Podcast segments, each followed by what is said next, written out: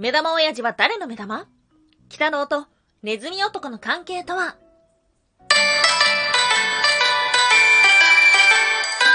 タンは妖怪について知りたい。はい、空飛ぶワンタンです。ワンタンは妖怪について知りたいということで、この番組は普段キャラクター業界で働いているワンタンが、日本におけるめちゃくちゃ面白いキャラクター妖怪についてサクサクっと紹介している番組です。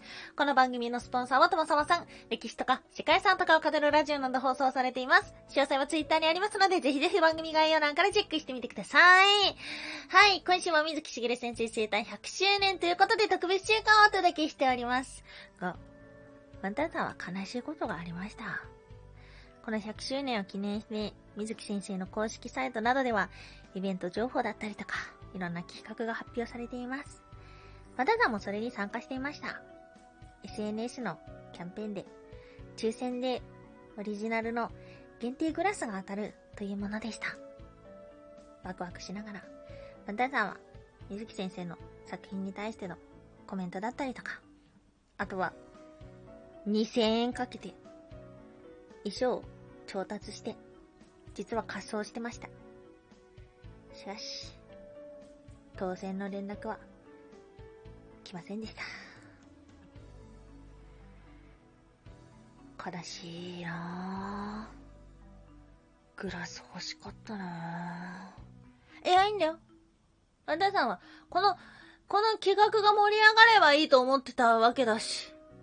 参加したことに意味があるし、別に気にしてないし、ちょっと欲しかっただけだし。全然気にしてないんだからねはい。夏に展覧会が始まった時には、いろいろなグッズを買おうと思っております。はね、昨日までは水木先生の話たくさんしてきましたね。どんな方だったとか、どういうことがあったとか、そんなお話をしてたんですが、今日は作品のお話となっています。その作品は、ゲゲゲの鬼太郎。はい、今日はね、ゲゲゲの鬼太郎に登場する二人のキャラクターについて掘り下げていこうと思っておりまして、その一人が、目玉親父。目玉親父って、誰の目玉なのでしょうか？そして、なんで目玉しかないのでしょうか？はい。そして二人目が、ネズミ男。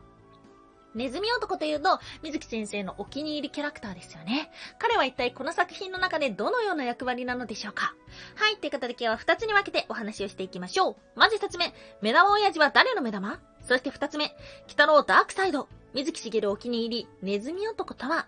はい。ということで、まず一つ目、目玉親父は誰の目玉？はい。ということで、目玉親父というと、身長9.9センチ。体重 33.25g。手のひらサイズです。うん。まあ、鬼太郎の肩とか頭に乗ってたからね。妖怪について博学。ほぼ全ての妖怪の種類や性格を知っていると言われています。はい、そんな目玉親父。一体誰の目玉なのでしょうか？鬼太郎って言うとさ、片目見えないですよね。なので、あの見えてないところは目玉親父の帰る場所なのかな？って子供の時思ってたんですけども、正解は、鬼太郎のお父さんの目玉です。はい。北野のお父さんってどういう方だったのでしょうか？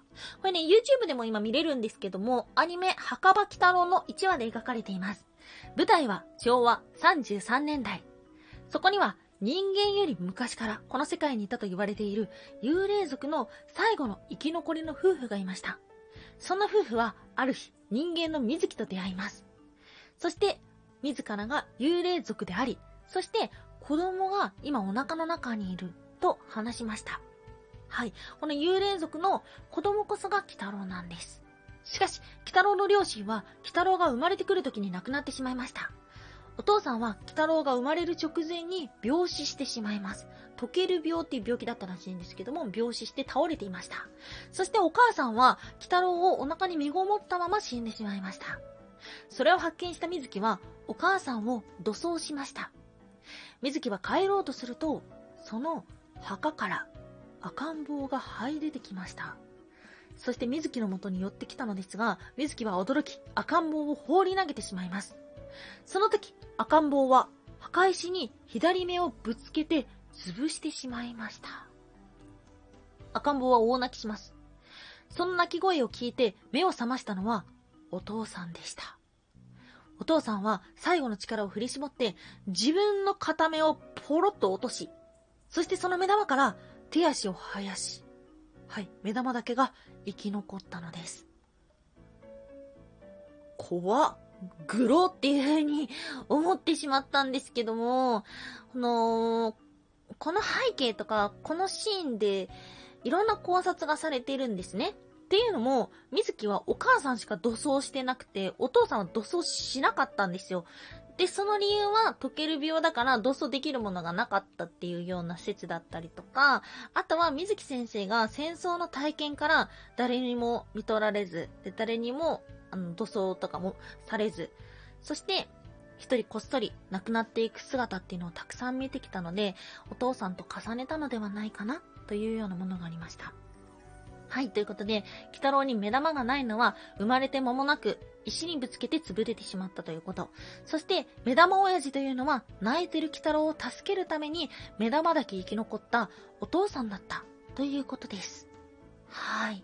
まあ、こうした設定というのはですね、以前大当たりした紙芝居の中に、墓場で埋めようとした赤ん坊に、死んだお母さんが幽霊となって、飴を届けるという話がありました。そこから来てるのではないか、というようなものもありました。はい。ちょっと今途中でピコーンっていう音がしたのでワンタン収録しながらビビっちゃった。ビクビクってなってしまった。はい。お騒がせしました。はい。今日の二つ目。北のダークサイド。水木しげるお気に入りのネズミ男とは、ネズミ男、身長160センチ、体重49キロ、年齢360歳。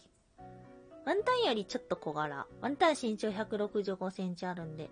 はい。ネズミ男というと、臭いイメージありますよね。これはね、ネズミ男は、生まれてから360年、一回もお風呂に入ったことがない。そうです。そしてネズミ男実は本名があります。ペケペケ。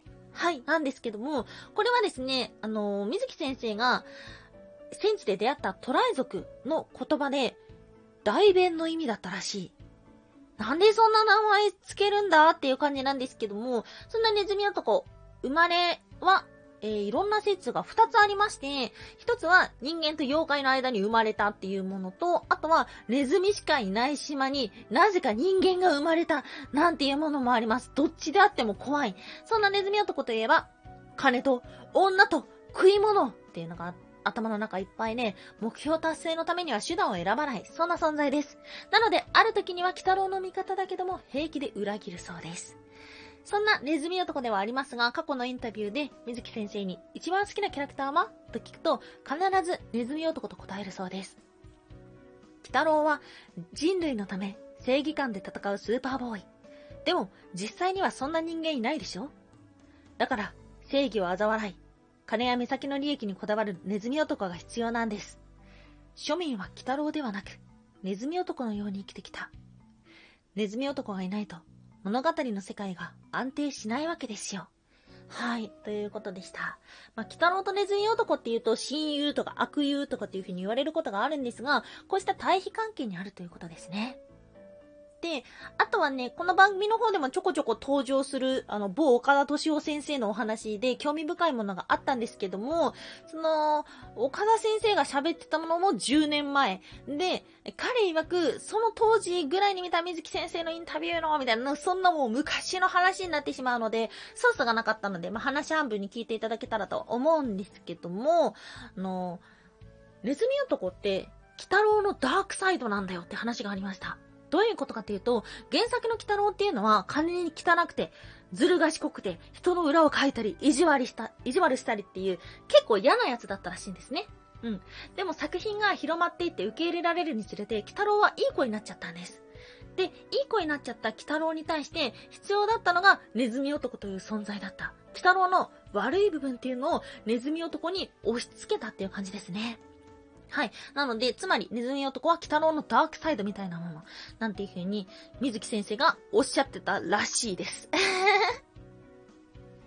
なので、鬼太郎は人気ありますよね。じゃあね、じゃあネズミ男はどうなんですか？と尋ねると、水木先生は、それは大違いなんですよ。鬼太郎じゃなくて、ネズミ男が銭をガッポガッポガッポ持ってきてくれるんですよ。なんていう風にお答えされていたそうです。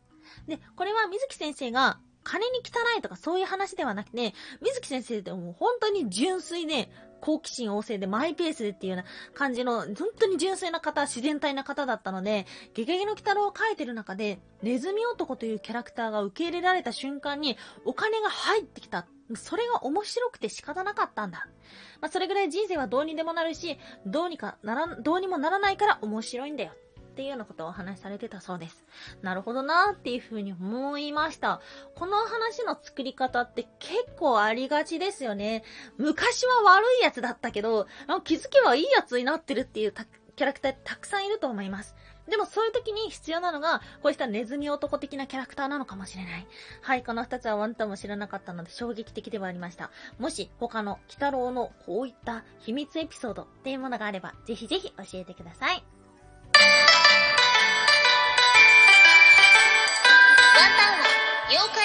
知りたい。